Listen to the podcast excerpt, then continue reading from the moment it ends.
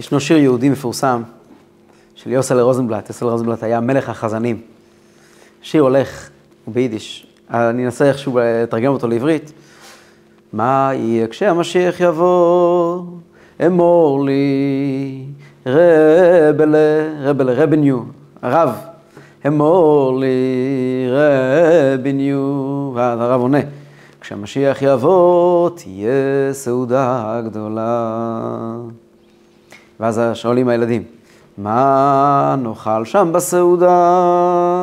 והרב עונה, שור הבר ולוויתן, שור הבר ולוויתן, שור הבר ולוויתן, אז נאכל אוי בסעודה. זה שיר מתלקט. מה נשתה שם בסעודה?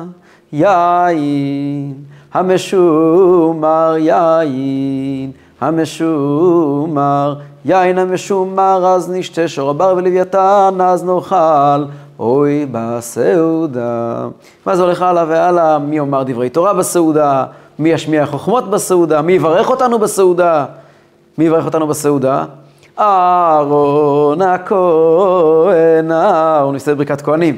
כן, ככה זה הולך, שיר מאוד יפה, אה, שיר נורא יהודי עם ניחוח של פעם, כזה של, אה, לא של רשימת שינדלר, אבל כמעט, של לפני, אה, שירים של לפני מאה שנה.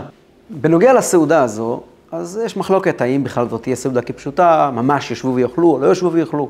הרמב"ם אומר שלא, הרב אומר שכן, להלכה אומרים שכן תהיה סעודה ממש, אבל ודאי, ודאי שזה לא העניין. מה בדיוק העניין של הסעודה הזאת עם כל הפרטים שלה, אני לא יודע, לא ברור, אבל חז"ל אומרים שתהיה סעודה. תהיה סעודה שהמשמעות שלה, יש בה הרבה מאוד, מאוד, הרבה מאוד רעיונות שנמצאים בתוכה. הרמב"ם כותב שהכל משל לעניין השכר שיהיה לעתיד לבוא. גם לפי הרעב"ד שתהיה סעודה כפשוטה, עדיין במהות שלו זה משל לשכר שיהיה לעתיד לבוא. אז כבר הקדשנו אה, סרט שלם מדבר על הלוויתן ושור הבר, המשמעויות שלהם, מה הם אומרים, מה זה, מה זה מכיל, וכעת אנחנו נדבר רק על יין המשומר ועל ברכת המזון שתהיה באותה סעודה. יין המשומר, הגמרא אומרת שישנו יין שהוא משומר בענביו. כלומר, הוא לא יצא מהענבים שלו מששת ימי בראשית. וזה היין שאותו נשתה אוי בסעודה, כן, מאותה הסעודה הגדולה. מה הסיפור של היין הזה ולמה זה חשוב לנו? ומה המסרים שמסתתרים מאחורי זה? אז יש סיפור מעניין בגמרא, מסכת פסחים. הגמרא מתארת לנו את אותה סעודה, ומתמקדת לא במנות, היא לא מתמקדת פה בשור הבר, אפילו לא בלוויתן, וגם את היין היא מזכירה דרך אגב. היא עוברת על כל המנות ורצה לסוף, למנת סיום. אומרת הגמרא ככה, אני קורא מתוך הגמרא. עתיד הקדוש ברוך הוא, מהי דכתיב ויגדל הילד ויגמל? עתיד הקדוש ברוך הוא לעשות סעודה לצדיקים ביום שיגמל חסדו לזרעו של יצחק. כתוב שיצחק נולד, אז ויגדל הילד ויגמל, עשו לו סעודת גמילה. אומרת, מה זה סעודת גמילה? אומרת הגמרא, יבוא יום שיהיה סעודת גמילה, שיהיה, הקדוש ברוך הוא יגמור לגמול חסד לזרעו של יצחק, כשמשיח יבוא, יעשו סעודה גדולה. לאחר שאוכלים ושותים, נותנים לו לאברהם אבינו כוס של ברכה לברך. בסיום הסעודה, אז, כשהמשיח יבוא, ייקחו כוס של ברכה, כלומר כוס יין, כמו שעושים ברכת המזון, וימזגו כוס ויכבדו את זקן המשתתפים בסעודה לעשות ברכת המזון. מי הוא, זקן, מי הוא זקן המשתתפים בסעודה, בסעודת משיח, שמשיח יבוא? מסתבר שזקן המשתתפים זה אברהם אבינו, הזקן מכולם. וייתנו לו, יגישו אליו את הכוס ככה, כמו שבשמחות, הגישו אליו את הכוס תחת ה... עם, עם התחתית מתחת. אגב, יש באיזשהו מקום אחר בחז"ל את הכמות של היין שתיכנס באותו כוס. אז 227 אה, לוג כמיין כוסי רוויה, שזה כמות עצומה של יין. זה יהיה בכוס הזאת. בכל אופן, מגישים לו את הכוס ככה באופן מכובד, ואברהם אבינו אומר, אומר להם, איני מברך. אני מצטער, מוחל על הכבוד, אני לא רוצה לברך, למה? שיצא ממני ישמעאל. בגלל שישמעאל יצא ממני, אני לא רוצה לברך. זה נשמע כזאת התקטננות כזאת, כאילו, מכבדים אותך, יאללה, מה, מה, מה הסיפור? אבל הוא מגיע ואומר, אני מעדיף, אה, מעדיף שלא. ואז מעבירים את הכוס למי? מה קרה? ואז מעבירים את הכוס ליצחק. ואומרים ליצחק, עכשיו תברך אתה. אומרים, אומר לו ליצחק, טול וברך, אומר להם, איני מברך, שיצא ממני עשיו. נו, אז אברהם לא רוצה ויצחק לא רוצה, אז למי מעבירים כעת? ליעקב. מעבירים ליעקב את הכוס, אומר לו ליעקב, טול וברך, אומר להם, איני מברך, שנשאתי שתי אחיות בחייהן, שעתידת תורה לאוסרן עליי. לא יכול לברך. אני התחתנתי עם שתי אחיות, רחל ולאה. עתידת תורה לאוסרן עליי, אחרי מתן תורה הדבר הזה יהיה אסור. לכן אני לא רוצה לברך ברכת המזון. מה הקשר? טוב. אז מעבירים למי? מי הבא בתור בחשיבות אחרי שלושת האבות? משה רבינו. אומרים לו למשה, טול וברך. אומר להם, איני מברך. לא, לא, אני לא יכול. שלא זכיתי להיכנס לארץ ישראל. לא בחיי ולא במותי. בשביל זה הוא לא יברך ברכת המזון. בשביל זה הוא לא יהיה מי שיברך. טוב. אומר לו ליהושע, טול וברך. אתה כן נכנסת לארץ. אומר להם, איני מברך שלא זכיתי לבן. דכתיב יהושע בן נון, נון בנו יהושע בנו. כן, לומדים פסוקים של יהושע לא היו בנים. היו בנות, אבל לא היו בנים. אומר לו לדוד, טול וברך. הבא בתור זה דוד המלך. אומר להם, אני אברך ולי נאה לברך. אני אברך, וראוי שאני אברך, שנאמר, כוס ישועות אשא ובשם השם אקרא. טוב, גמרא מאוד מאוד מוזרה. דוד המלך לא יכל היה להגיד, אני לא אברך בגלל, אני יודע, מעשה בת שבע, אני... חסרים סיבות. אם יהושע לא מברך כי אין לו בנים, ומשה לא מברך כי הוא לא נכנס לארץ, אם, אם כל אקסיוז, כל תירוץ קטן הוא לא לברך, אז מה הבעיה, מה קרה עם דוד המלך? לא יכול למצוא תירוץ לא לברך. בכלל, למה הם מחפשים תירוצים לא לברך? הרי לא מדובר פה על אנשים שסובלים ממחלת הענווה. מדברים פה על יהודים בריאים, אנשים נורמליים, אנשים בריאים, אבות האומה, שכל אחד מהם אנחנו הולכים בעקבותיהם, אברהם, יצחק, יעקב, משה. מחלת הענווה זו מחלה ש... ששייכת לאנשים רפים, אנשים שהם לא מבינים מה יש להם. מחלה מאוד קשה, ענווה. ואין פה ענווה, זה לא ענווה. זה כמובן, כמובן לא גאווה, אבל גם לא ענווה. צריכים להבין מה באמת, מה הם אומרים כאן, מה, מה הסיפור פה, מה הטיעון, אני כן אברך, אני לא אברך. הברכת המזון היא על היין המשומר. מה זה יין המשומר? אז הסיפור הוא כזה. כתוב בספרים, קבלה, שיש שני סוגי יין. יש יין שנקרא יין המשקר, בכף, ויש יין שנקרא יין המשמח. מה זה יין המשקר ויין המשמח? זה עולם שלם של שני עניינים ביין. יין, עניינו, נכנס יין, יצא סוד. יין בגימטריה 70. סוד גם בגימטריה 70.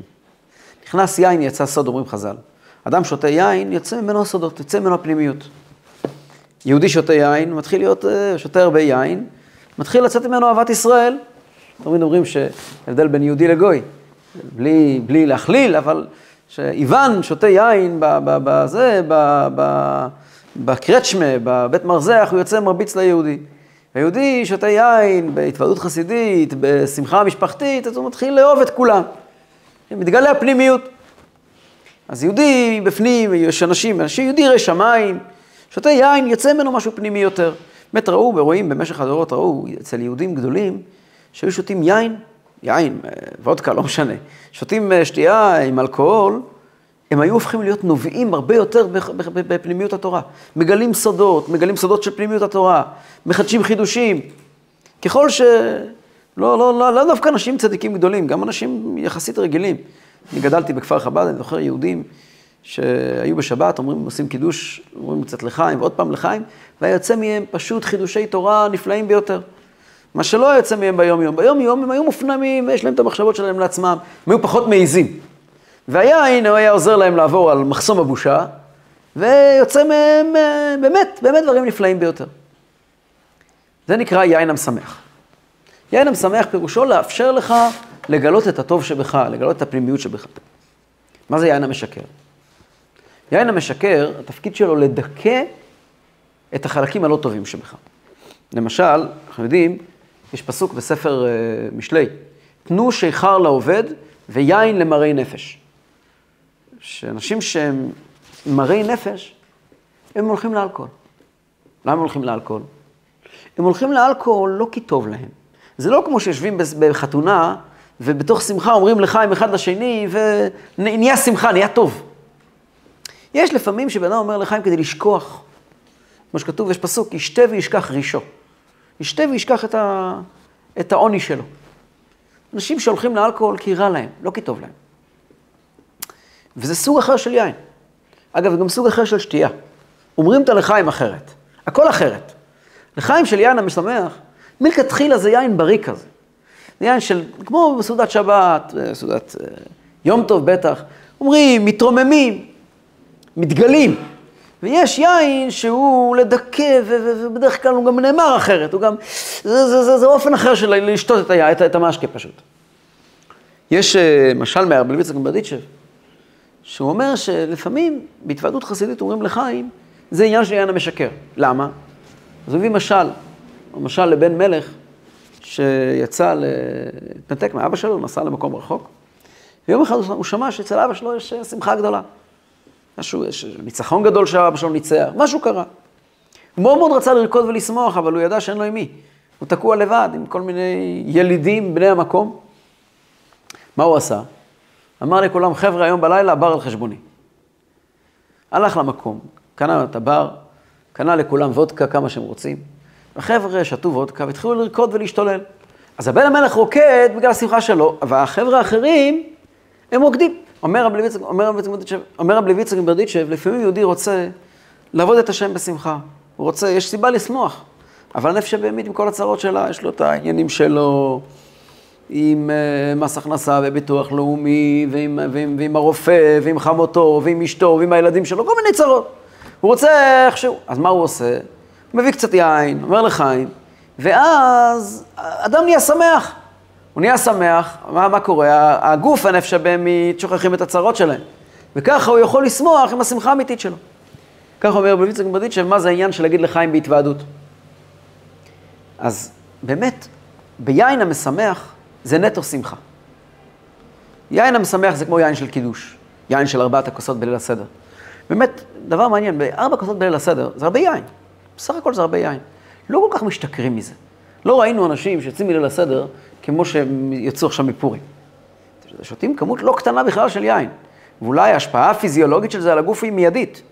בפרט שזה מגיע עם, אה, עם מצות ו- ו- ומרור, זה לא מגיע עם אה, מעדני עולם. אחר כך מגיע קצת אוכל טוב, אבל מתחילים שותים שתי כוסות על בטן ריקה, מהבוקר לא אכלו, ולפעמים זה מסובב את הראש קצת, לא שלא. אבל הבן אדם מתנהג בליל הסדר באופן אחד, מה שהוא לא מתנהג בפורים. למה? כי ליל הסדר זה יין המשמח, התנועה היא, הגענו לליל הסדר, באנו לשמוח, באנו להגיד לשם תודה, ואומרים לחיים, כל התנועה היא תנועה של התרוממות. פורים זה סיפור אחר, פורים זה באמת יין המשקר. פורים אנחנו נמצאים באיזשהו דיאלוג עם האמן שלנו, המרדכי שלנו, והמאבקים שלנו, וניצחנו ולא ניצחנו, וכל מיני תסכולים כאלה, והיין אמור איכשהו לרומם אותנו.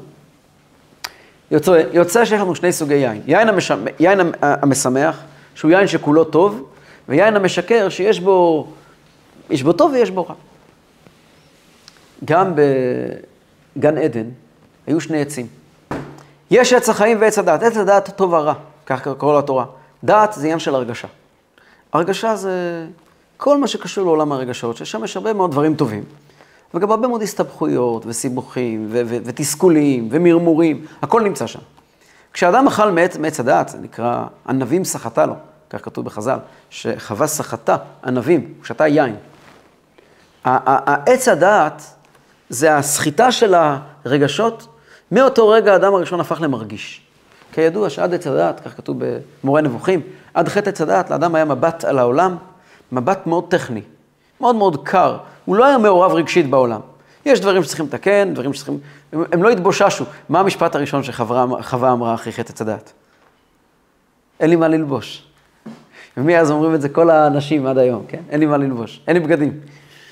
אבל עד אותו רגע, ולא התבוששו, לא התביישו, כי החיים היו נורא טכניים. הוא הסתכל, אדם, אדם, אדם ואשתו, הסתכלו על העולם במבט נורא עילי, הסתכלו עליו מלמעלה. כל מיני עניינים טכניים צריכים לאכול, אז פשוט לקחת חתיכת אוכל, להכניס בתוך הדבר הזה שנקרא גוף, בכמות הצריכה, ב... כדי להוציא ממנו את האנרגיה הצריכה, כדי שהגוף ימשיך לתפקד, וכך הלאה. והיו אדם ואשתו ערומים ולא התבששו, כל החיים לא היה בזה בושה, זה הכל עניינים נורא טכניים.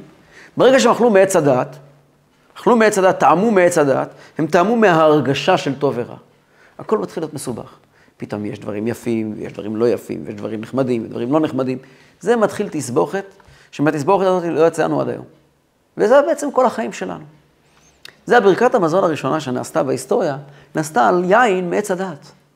וכל ההמשכה של המזון לעולם, ברכת המזון, ברכה זה המשכה, הגילוי למטה, של המזון, של החיים שלנו בעולם, הכל מאותו יין של התגלות פנימית של העולם, של מה? יין המשקר. אנשים חווים חוויות מוגזמות. אנשים מגזימים כל היום וכל הלילה. זה החיים היום. שדברים נמצאים בצורה לא, לא מספיק מתוקנת, לא מספיק מדויקת, בגלל יין המשקר. וזה המהות של חטא עץ הדת. כשמשיח יבוא, הסעודה הגדולה שתהיה לעתיד לבוא, תהיה סעודה עם עץ החיים. עם יין שאין בו טוב ורע, עם יין המשמח. יתגלה השלמות של העולם, יתגלה כל דבר התוכן הפנימי שלו. כמו שכתוב בפסוק, וראו כל בשר יחדיו כפי השם דיבר. נראה בכל דבר את התוכן הפנימי שלו בצורה מדויקת, עץ החיים. ואכל וחי לעולם, כתוב על עץ החיים. זה יהיה יין, יין המשומר בענביו מששת ימי בראשית, פירושו של דבר, יין שהוא לא יין המשקר, אלא יין המשמח. יתגלה בעולם הפנימיות של העולם, הדבר הטוב שיש בעולם, הדבר החיובי שיש בעולם. וכאן נשאלת השאלה, מי יברך על היין הזה? מי הוא יהיה, מי שיהיה אחראי להביא לעולם את הסוד הפנימי שנמצא בתוך העולם? וכמובן, התשובה הישירה היא אברהם אבינו. אברהם אבינו היה הראשון שגילה לעולם את הסוד, שיש אלוקים בעולם. הוא היה הראשון שהתחיל להסיט את העולם, העולם המבולבל של אחרי עץ הדת, אחרי חטא עץ הדת, למסלול הנכון שלו. הכי נכון, שהוא שעשה את זה אז, יעשה את זה גם היום. וכשמשיח מגיע, מי יעשה, מי ייקח את, את, את היין המשומר בענביו, את היין שיגלה את הסוד הפנימי של העולם, את, את, את סוד השמחה של העולם? אברהם אבינו שסיפר לעולם את האמת, שיש אלוקים בעולם. ולכן, אומרת הגמרא, לוקחים את היין, ניגשים לאברהם אבינו ואומרים לו, בוא, בוא תברך על ברכת המזון. אברהם אבינו אומר, אני מצטער, אני לא יכול. למה אתה לא יכול? אומר שיצא ממני ישמעאל. מה זה קשור? מוסבר בחסידות כך, אומר בעל התניא כך. אברהם אבינו, כידוע, זה מידת האהבה והחסד. אברהם אבינו גילה בעולם את סוד האהבה, סוד החיבור לקדוש ברוך הוא. אהבה זה דבר נפלא. אברהם אבינו היה אוהב ישראל, אוהב, אוהב אדם, לא רק אוהב ישראל, אוהב אדם. מה ההבדל בין אברהם אבינו לנוח? נוח, אגב, דוגמה ליין המשקר. ואברהם הוא יין המשמח. גם אברהם נתן יין. כתוב שבאוהל של אברהם היה הרבה יין. כתוב בחז"ל שהוא נתן בשר ונתן יין לאורחים. ונוח שתה לבד ומת לבד. נוח, ההבדל בין אברהם לנוח. רוצים ממש דוגמה טובה להבדל בין יין המשקר ליין המשמח. נוח גם היה עסוק 120 שנה בלבנות את התיבה. הוא עומד וצועק לכולם, איזה קטסטרופה הולכת להגיע לעולם, תיזהרו לכם. הקדוש ברוך הוא אמר שאם אתם לא תחזרו בתשובה, העולם יחרב, יהיה פה מבול, יהיה פה קטסטרופה. העולם הולך לפני תחזית, יש פה תחזית אפוקוליפטית, אל תשאלו מה שהולך להיות, רק אני ומי שישמור מצוות, מי שלא יגנוב ולא יחמוס, ואתם כולכם רשעים. כל מי שלא יתנהג כמוני יאבד כאן בעולם, והעולם כולו יאבד, והוא צועק 120 שנה. דיבורים ממש מפחידים כאלה. בסוף הוא נכנס לתיבה לבד עם הילדים שלו. אף אחד לא הקשיב לו. אברהם אבינו, אברהם אבינו עובד אחרת לגמרי. מקים אוהל. באוהל הוא לא בונה תיבה, לא צועק על אף אחד, לא עומד להיחרב. מקים אוהל, ארבעה פתחים. בתוך האוהל יש בקבוק יין, יין טוב, יש בשר טוב. מגיע, חבר, תיכנס, תאכל משהו, אני רואה שאתה רעב, בוא תאכל משהו. אה, בשמחה, ואדם נכנס, מתיישב ליד השולחן, אברהם נותן לו, בוא תאכל. הוא אוכל. עכשיו תגיד, אומר לו, אוכל, בן אדם מסיים לאכול, אומר, תודה רבה, אברהם אבינו, תודה רבה לך. משפחת אבינו, כן? משפחה מפורסמת. תודה רבה לך, אברהם אבינו. אברהם אמר לי, תודה. יש הקדוש ברוך יש בורא לעולם. מה, יש מה? בונה? מה? בורא, בורא, הקדוש ברוך הוא ברא את העולם. אה, באמת? לא יודע, לא שמעתי על זה אף פעם. לא, יש, תמיד שומעים דברים חדשים. תגיד, הודו לאלוקי עולם. אותו בן אדם אומר, הודו לאלוקי עולם, והולך. עוד בן אדם, עוד בן אדם. מגיעים שלושה ערבים, שמשתחווים לאבק של כפות רגליהם, הוא יוצא ואומר להם, חבר'ה, כנסו אליי, היה רוצה אברהם, כנסו אליי לאוהל, בואו תקבלו, יש פה, אתם רוצים בשר? לא בשר אמיתי. מה אתם אוהבים, לשון? שלושה לשונות תכין להם, בחרדל, עם גבינה, כן, עם חמאה, כך כתוב. איך בדיוק מסתדר עם מהלכות? שואלים את זה המפרשים. בואו, תאכלו, מסיימים לאכול, תגידו תודה למי ש... שאמר והיה העולם. מי, מי שינה את העולם? אברהם שינה את העולם, נוח לא שינה את העולם, עם ההפחדות שלו לא שינה שום דבר. אברהם, זה היה היהודי הראשון. כל כולו מלא באהבה, כל כולו מלא בנתינה. אומר אברהם, אני גיליתי בעולם את סוד האהבה. וזה הדבר הראשון שהתגלה בעולם. זה הנתיב הראשון ששינה את העולם למסלול הנכון שלו. אבל גם האהבה שלי, יש בה אלמנטים של יין המשקר. איפה? זאת לא אהבה מתוקנת מאה אחוז. למה? כל יהודי ויהודי לאורך כל הדורות אומר, אלוקי אברהם, אלוקינו, אלוקי אבותינו, אלוקי אברהם. אברהם זה אבא שלי, אבא שלנו. אין קוראים אבות אלא לשלושה. כל אחד מאיתנו יש בו אהבה. אהבה להשם, אהבה ליהודי אחר. כל אחד מאיתנו יש בו תנועה של אהבה. והתנועה הזאת של אהבה מגיעה מאברהם אבינו. עכשיו, כשאנחנו אוהבים, אנחנו אוהבים, אהבה זה התפשטות. זה לחלק את עצמנו לכולם. לפעמים, בלחלק את עצמנו לכולם, יש גם אלמנט של ישמעאל. מה זה ישמעאל? פרא אדם. ידו בכל ויד כל בו, ועל פני כל אחיו ישכון. יש דבר כזה ש... מרוב שאנחנו מחלקים את עצמנו לכולם, אנחנו קצת מתערבים לאנשים אחרים בחיים. וקצת דוחפים את עצמנו במקומות שאנחנו לא צריכים להיות בהם. ידו בכל ויד כל בו, אותו אדם שכל כך עוזר לכולם וזה וזה ורץ, קצת לפעמים, קצת יותר מדי. קצת על חשבון מישהו אחר. זה נקרא ידו בכל ויד כל בו. אומר אברהם אבינו, אני אמנם גיליתי את האהבה, אבל יצא ממני ישמעאל. אני לא הדבר המתוקן, אני לא הדבר השלם. אני לא יכול שהגאולה תהיה תלויה בי. שואל ברתניה, אבל מה זה קשור? אנחנו עכשיו משתמשים ביין אחר, לא ביין ההוא. אומר, מי שעשה טעות פעם אחת, לא רוצה לעשות אותה פעם שנייה. למרות שעכשיו לא תהיה טעות, אבל אברהם אומר, אני יודע, נכון, אני הנעתי מהלכים, אני, הוא, לא, הוא לא מתענב, חלילה וחס. אני הנעתי מהלכים, והעולם כולו הולך בעקבותיי, אמת. אבל המהלכים שאני הנעתי, יש בהם פגם. תבדוק עם עצמך. כשיש לך אהבה, לא תמיד זה מתוקן עד הסוף. טוב, אומרים יצחק. יצחק זה הירא, ירא שמיים. כן, יש כזה איחול שמאחלים לילד שיגדל להיות חסיד, ירא שמיים ולמדן. חסיד זה אברהם אבינו, שהוא חסד, ירא שמיים זה יצחק. נקרא, פחד יצחק היה לי. יצחק הוא ירא, יראת שמיים. עובד השם, באופן מאוד רציני, באופן מאוד פנימי, ויצא יצחק לסוח בשדה לפנות ערב, עם, עם גבינים מכווצים, עם סידור, עומד בצד, מתפלל מילה במילה, מקפיד מאוד מאוד על כשרות, על שבת, לא תמצא אותו חלילה וחס עובר עליו. לא, זה לא תנועה של אהבה, זה תנועה של יראה. יראה זה קיבוץ, מיקוד, דיוק. אתה, אתה, אבא יצחק, אתה, אתה מדויק. אתה לא מתפשט, אתה מדויק. אז אתה שאתה מדויק והבאת לעולם את סוד הדיוק, את סוד יראת שמיים, את ההתכווננות מול הקדוש ברוך הוא, אתה תברך על הכוס. אומר יצחק, אני לא יכול. למה אתה לא יכול? סבא, יצ... אבא יצחק, למה אתה לא יכול? יצא ממני עשיו. מה הפירוש? אומר יצחק אבינו, תדע לך, כל פעם בכל ההיסטוריה, כשיהודי הקפיד על כשרות, והקפיד על כל הלכות שבת, זה ממני. זה ממני. כשהוא פתח את הדלת ואמר, כולם מי שרוצה, בוא, אני אתן לך כסף, אני אעזור לך, אתן לך הלוואה, זה מאברהם. אבל כשהוא הקפיד, זה ממני. זה אלוקי יצחק, זה ממני. אבל תשים לב טוב, ההוא הקפדן, המקפידן, לפעמים הוא קצת רוצח. לפעמים הוא קצת עשיו. מה זה עשיו? עשיו זה על חרבך תחיה. אתה מקפיד מאוד מאוד, לא ההכשר הזה, כן ההכשר הזה, דווקא הדיוק הזה, ואז שמישהו אחר מתנהג אחרת, מה אתה אומר לו?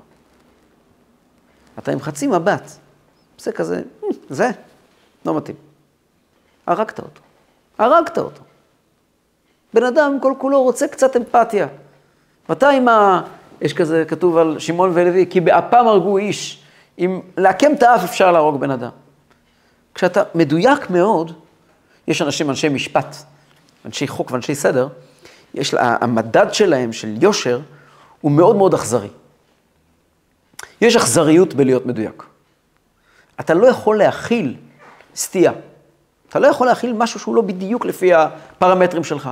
וככל שאתה הולך ומתקדש ומתרומם, בן אדם רגיל להתפלל ב-6 בבוקר, במניין הראשון, ב-5 וחצי בבוקר, הוא חוזר בשעה 10 וחצי, 11 מהעבודה, הוא רואה שיש אנשים בבית כנסת, הוא מסתכל עליהם, מה זה עכשיו, 11 בבוקר, מה אתם מתפללים עכשיו? הוא לא יכול להבין, הוא מתפלל בנץ, הוא לא יכול להכיל את זה. אומר, יצחק, אתה יודע כמה עשבים נולדו ממני? במהלך ההיסטוריה, נכון, יראת שמיים אני הבאתי לעולם, אבל גם את הרשעות אני הבאתי לעולם. לא, אני הבאתי, יצא ממני, יצא ממנו עשיו. יש הרבה רשעות שנולדה מתוך יראת שמיים. והרשעות הזאת היא, הנזקים שלה במהלך ההיסטוריה, אנחנו יודעים שעם ישראל סבל בהיסטוריה הרבה יותר מעשיו מאשר מישמעאל. הנזקים מה, מהרשעות הזו היא, היא, היא, הם, הם, הם, הם נוראים ואיומים. אני התכוונתי לטוב ועשיתי טוב, מה שהייתי צריך לעשות עשיתי. אבל לשאול האם הגאולה, להתחיל עכשיו לעשות את הקידוש, את, את ברכת המזון על היין החדש, זה, זה, זה, אני מצטער, אני לא רוצה. אז פונים ליעקב. יעקב הוא השלם שבכולם, שלם שבאבות. הוא לא, הוא, הוא, הוא לא יצא ממנו שום דבר רע. 12 שבטים הוליד, כולם שבטי כה, כולם צדיקים, כולם מיתתו שלמה. מה הבעיה עם יעקב? אז הנה, יעקב הוא האב השלם, הוא נקרא הבחור שבאבות, האב המובחר מכל השלושה, בוא תעשה אתה את ברכת המזון. אומר יעקב, אני לא יכול. למה אתה לא יכול? אומר יעקב אבינו, שנשאתי שתי אחיות, שעתידה תורה לא אוסרם עליי. מה הכוונה? פה צריכים קצת קבלה. ידוע שלאה ורחל זה שתי בחינות עליונות. לאה זה עולם המחשבה, ורחל זה עולם הדיבור. המחשבה והדיבור זה הרעיון והביצוע. אומר יעקב, אני הייתי לפני מתן תורה. ואני התגליתי, עניין של יעקב זה עניין של תורה, של אמת. באתי לידי ביטוי שלם, גם אצל לאה, שזה עולם המחשבה, עולם הרעיונות, וגם אצל רחל, עולם הדיבור, עולם הביצוע. אבל יש עם זה בעיה. מה הבעיה? הבעיה היא שאחרי שניתנה תורה, החיים עצמם של יהודים, יהודים שלא ידעו את הסוד שאסור להתחתן עם שתי אחיות, זה בעיה גדולה מאוד. מה פירוש? בחיים שלנו יש סדר. אנחנו, אחרי מתן תורה, קיבלנו מהקדוש ברוך הוא סדר. יש דברים שהם בעולם הרעיון, ויש דברים שהם בעולם הביצוע. זה לא אותו דבר. לא כל מה שחושבים אפשר להגיד, לא כל מה שאומרים אפשר לחשוב. יש דברים שהם שייכים לרעיון, ויש דברים ששייכים למעשה. התורה הגיעה ונתנה לנו הגדרות וכללים. זה שבפנטזיה הדברים צריכים להיראות אחרת, זה לפני מתן תורה, זה יעקב אבינו. אבל בפועל, התורה הגיעה והנחתה אותנו. יכול להיות שאתה מאוד מאוד רוצה לעשות דברים גדולים, אבל אתה לא יכול. שנה. אתה רוצה עכשיו ללכת להקריב קורבן בבית המקדש. אדוני היקר, אסור לעלות להר הבית. אסור. עכשיו נמצאים, בהג... יש לנו הגבלות, אסור לעלות להר הבית. אנחנו טמאי מתים, ולמרות שישנם דרכים הלכתיות כן לעלות, הרבנים קבעו שלא לעלות, מכיוון שיש להם כל מיני חששות מסוימים שלא כעת המקום לעסוק בהם, ולמרות שאתה מאוד מאוד מאוד רוצה, אתה לא תעשה את זה. ובוא בן אדם אמר, אני רוצה לתקוע בשופר בשבת, כמו שהיה בזמן בית המקדש. אדוני היקר, אני מבין את הצורך שלך, מבין את המצוקה שלך, אבל אסור, ישנה תקנה דה רבה שאסור לתקוע בשופר בשבת. אז הרעיונות הם רעיונות, אבל בפועל יש איזשהו הפרש בין, אי אפשר להתחתן עם שתי אחיות. רעיונות זה רעיונות, ביצוע זה ביצוע. אומר יעקב אבינו, העולם בנוי על סדר, על מה שהתורה קבעה. ואני הייתי עוד לפני התורה. כיוון שהייתי עוד לפני התורה, אז נסעתי שתי אחיות, כלומר, אצלי דברים לא היו מסודרים. אני לא, לא אני בניתי את הגאולה, לכן לא אני יכול לברך ברכת המזון. עוברים למשה רבינו. משה רבינו ודאי, הוא נתן את התורה. אומר משה רבינו, כן, כן, אני נתתי את התורה, אבל לא נכנסתי לארץ. כלומר, התורה שאני נתתי הייתה תורה תאורטית. היא לא הייתה תורה מעשית, היא לא באה לידי ביטוי. להביא את התורה לארץ, להביא את, העולה, את התורה לידי ביטוי בעולם הזה הגשמי, זה לא ידעתי. ומשיח לא מגיע מן השמיים, הוא מגיע מן הארץ. הגאולה השלמה זה שהארץ תתקדש. העולם מתקדש. אני מעולם לא ביקרתי בעולם, אני הייתי איש האלוקים, הייתי חצי מרחף. לא הייתי מחובר לטבע, לעולם. אני אמרתי את הרעיונות כמו שהם, אבל לא הייתי מחובר, אני לא יכול לברך. אומרים לי יהושע. יהושע אומר, אני הייתי אדם מוזר כזה, לא היה לי בן, לא, אין לי המשכיות. ישוע הוא תלמיד של משה רבינו, וכן היה בארץ, אבל הוא אומר, אני הייתי עוף מוזר, לא היה לי המשכיות, אה, אחרי יהושע, נגמר הסיפור. זקנים, אין, אין לו בן, אין לו המשך. אומר, אני לא... מי כן? קם דוד המלך ואומר, אני כן. למה אתה כן? אומר דוד המלך דבר נפלא ביותר. אומר דוד, אני, כידוע, דוד המלך הוא ספירת המלכות. מה זה ספירת המלכות? ספירת המלכות עובדת בדיוק הפוך מאברהם, יצחק ויעקב. אברהם, יצחק ויעקב, אברהם הוא חסד ואהבה, יצחק הוא גבורה ויראה, יעקב הוא תפארת, רחמים, אמת. אלו שלושה טונרים שנותנים לעולם חומרים, מזינים את העולם מלמעלה בכל מיני חומרים. דוד הוא בדיוק הפוך מלמטה. דוד מגיע ומסתכל למעלה ואומר, אין לי תיאוריות, אין לי אהבה, אין לי יראה, אין בי רחמים. אני מסתכל למעלה ואני אומר, צמא לך נפשי, קמה לך בשרי, ריבונו של עולם, תזכה אותי לעשות את מה שאתה רוצה. תזכה אותי, כתוב בחז"ל שדוד המלך נולד, הוא היה בר נפל, לא היה בו, לא היה בו חיים. הוא נולד כנפל. ורק אברהם, יצחק, יעקב ויוסף נתנו לו כל אחד קצת חיים, כל אחד מהחיים שלו. דוד אומר, אני כלום. אם לא שיוויתי ודוממתי נפשי, כגמול עלי אמו, כגמול עלי נפשי, כמו גמול, כמו תינוק קטן על, ה, על הידיים של אמא שלו, הביבי הקטנצ'יק כזה, ששמים אותו על, ה, על הכתף כזה. אומר דוד המלך, אני כזה, אני כלום. אני עומד ואני מסתכל על השולחן ערוך, אני מסתכל למעלה על אברהם, יצחק ויעקב, ואני אומר, תלמדו אותי. לי אין מה לומר. אתם אומרים שלפעמים נפלתי ולא לא התקדמתי לפי הספר. זאת לא הייתה אידיאולוגיה. לא הלכתי בשיטה נגד הספר. הספר עמד פה מעליי, השולחן ערוך עמד מעליי, ואני הסתכלתי ואמרתי, שולחן ערוך, אני רוצה לדבוק בך. תורה, אני רוצה לדבוק בך. מלמטה למעלה. ודוד המלך מסמל את היהודים בכל הדורות, היהודים שאומרים תהילים, היהודים הפשוטים של התהילים, שמגיעים ואומרים, אני רוצה לעשות טוב. לא תמיד מצליח, אבל אני רוצה לעשות טוב. אומרים לו, דוד המלך, דוד המלך אומר, אני אברך ולי נאה לברך. כי הדיוק הזה של הקבלת עול מלכות שמיים, של לעשות את הדברים המדויקים כמו הספר, זה יותר גבוה מאברהם ומיצחק ומיעקב. אין לי פה אג'נדה. אתה מתכוון מול הדבר האמיתי. אתה מתכוון מול הדבר האמיתי מלמטה למעלה. זה הדבר שבסופו של דבר מתגלה כשמשיח יבוא, הסוד שנמצא אצל האנשים הפשוטים, אצל החיים הפשוטים, אצל אלה שהתאמצו וניסו ולא תמיד הצליחו. אבל הם תמיד תמיד עשו את כל המאמצים שלהם להתכוונן אל האמת. וההתכווננות הזאת של כל כך הרבה דורות אל האמת, היא מה שתביא את הגאולה, וממילא דוד המלך הוא מי שיעשה את ברכת המזון, ויתחיל בעולם אור חדש, אור של יין המשמח.